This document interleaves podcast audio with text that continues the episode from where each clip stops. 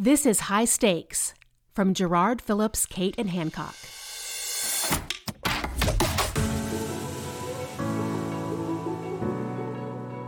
Welcome back to High Stakes. I'm David Schifrin and having another conversation today with PYA. Today we're speaking with Marty Ross, who is the office managing principal in their Kansas City office. Here we're going to talk about the CARES Act and what's happening around stimulus funds and how providers should be thinking about that. So looking forward to this conversation, Marty. Thanks for taking the time. I know you're swamped with everything, but great to talk to you again. Yeah, pleasure to be here. Thank you. So always good to set the stage, make sure everybody's on the same page here. Within the stimulus funds that have been approved so far, there's about $100 billion for providers. Everybody, I think, is pretty familiar with that. So has anything come out of that, any nuances that people might not be aware of that they should be? The two programs that came out of the gate the quickest were the Paycheck Protection Program and the Medicare Advance Payments.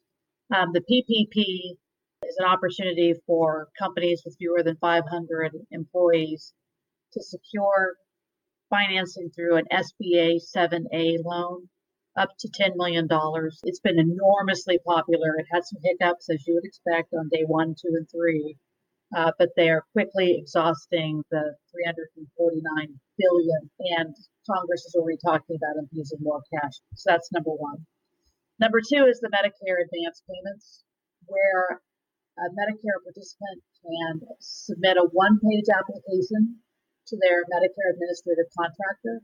And if it's a hospital, they're going to get up to 6 months of their historical Medicare revenue deposited in their bank account. If it's a physician practice, it's 3 months. It's a loan, and it's going to be paid back through recoupment. So for a period of time, you'll have these dollars available to you without interest. But then after 4 months, the government starts recouping by withholding payments on subsequent claims. It's a gamble. Certainly you are trading present liquidity for future revenue. But we suspect that if the crisis continues, Congress will again step in and provide relief. The last thing they want is to have providers go belly up in these circumstances. The other program everyone is looking at is the Marshall Plan, which is the $100 billion fund available for healthcare providers. It's intended, it is grant dollars, it is not loans. And it's a question of how that's going to be allocated. So we have two insights thus far. Last Friday, Secretary Azar stated that they would be using those funds to compensate providers to provide treatment for COVID-19 patients. Previously, earlier legislation provided coverage for uninsured testing. This is taking the next step and to provide coverage for actual treatment. So that's number one. Number two is a statement by Seema Verma. She made a statement during Wednesday's press briefing that they were going to take $30 billion out of that money and send it out to providers based on their historical Medicare volume. That's it. And subsequently, there'd be more programs, but absolutely nothing official coming out of CMS on this. I mean, literally, it is 2 lines in the transcript from this press briefing. In the absence of clarity from the federal government, is there anything that providers can be doing now to help stabilize, or is it just kind of, hold on tight?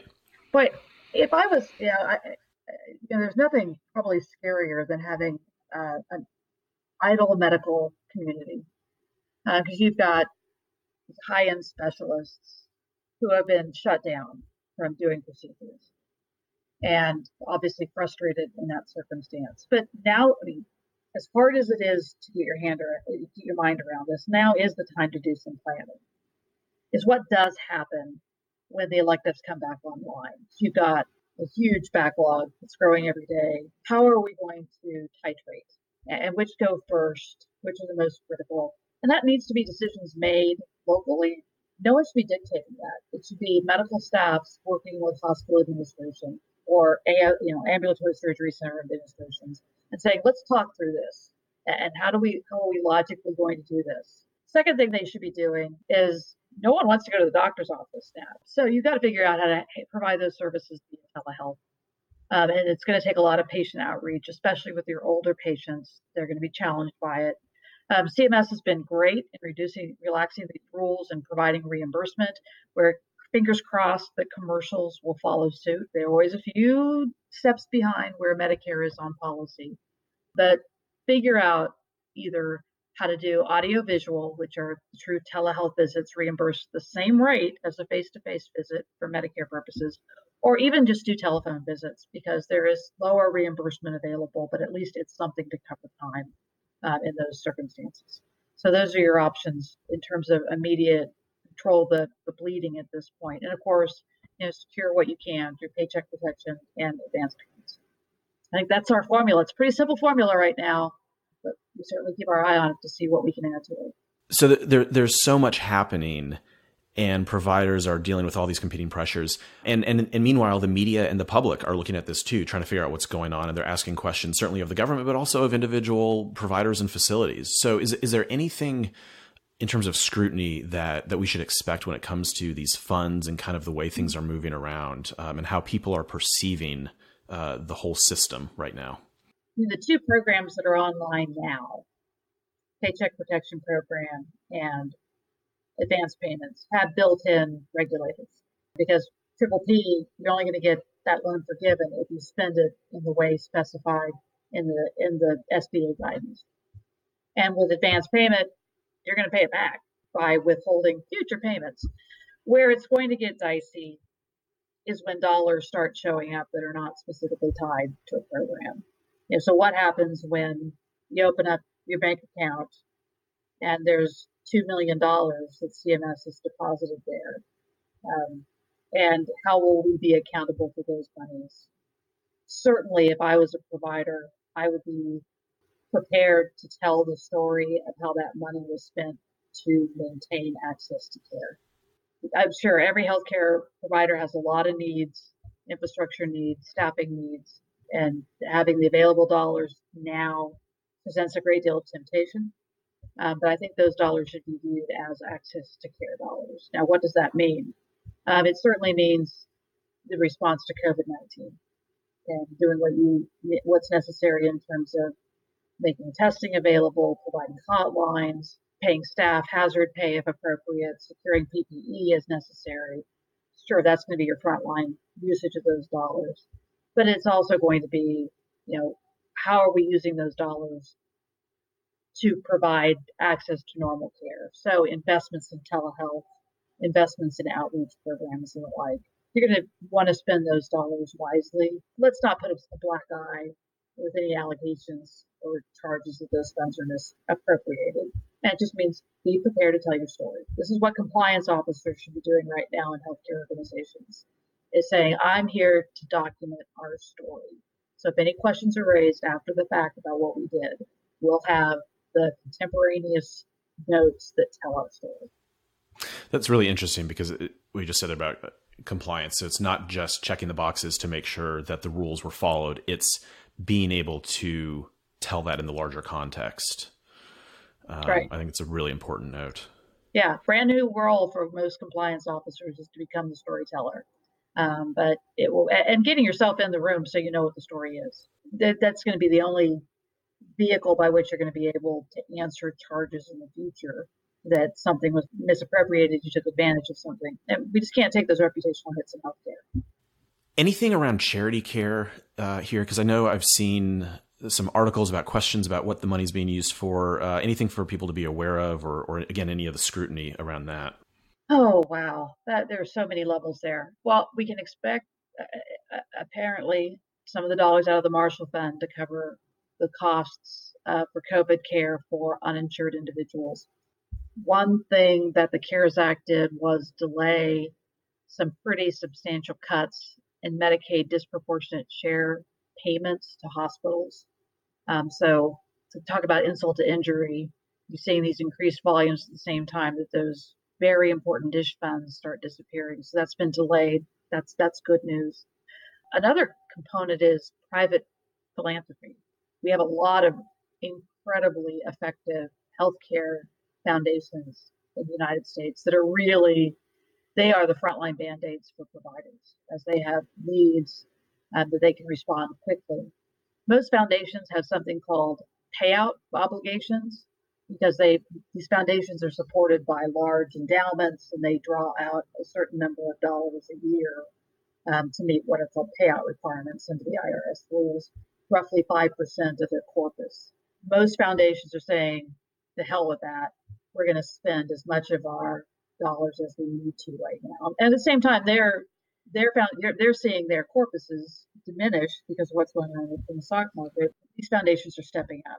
And it's just, they're great stories in city after city of what they're doing to take dollars and immediately, because they are so close to the local community, they can plug those dollars in where needed far more effectively than what CMS can try to accomplish. And so I guess I'd add that to my list of things healthcare providers should be doing, is looking for those opportunities to partner with local philanthropy, both to help their patients directly, but also to meet them immediate needs and providing care. Great. So last question from me, Marty, just kind of pulling all this together, you've given a lot of really great practical tips for what providers should be doing. If you could just distill down into top 2 or 3 very specific things that the C-suite of a hospital or a health system should be doing, should be thinking about right at this moment to help position themselves for survival now and success on the back end. Take care of your medical staff, both your employed physicians and the independent physicians who are part of your team. Communicate with them, listen to their concerns, help them secure what funding is available to support their practices, help them figure out how to continue serving their patients in a circumstance where those patients don't want to come to the office. Engage them in how we're going to restart the system when that opportunity finally presents itself. I think that's got to be job one. Absolute job one is engage with that medical staff. They are your health system right now. Secondly, is you've got staffing issues. You've got nursing staff that's under incredible pressure right now. Again, talking with them, talking with the leaders and your nursing leaders, figuring out what supports they need. If it's child care, if it's family care, if it's shift differential payments, whatever it takes to get that done. And third, it's pay attention to the financials. Be sure that you're documenting what's happening in your system. What is the impact of the loss of electives, so that you're prepared to take care of, you're immediately prepared to jump on opportunities and bring in those dollars necessary. So I think that's that's short and sweet. Great. Well, Marty Ross, always a pleasure. Thanks so much for your time and your insight. Let's see. pyapc.com is the website. Where else should folks go to find out more about you, more about the work that you do and how you all can help them through this time? So the website has a COVID hub. We're not a news service, so we try to always go a step further on what does this really mean. So that's what we try to do with our written thought leadership.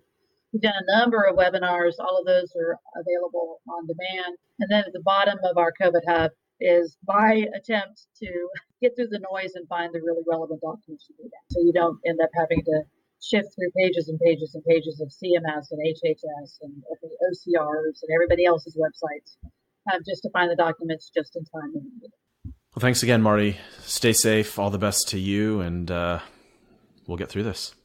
Absolutely. Back at you, David. Thanks so much. Thanks.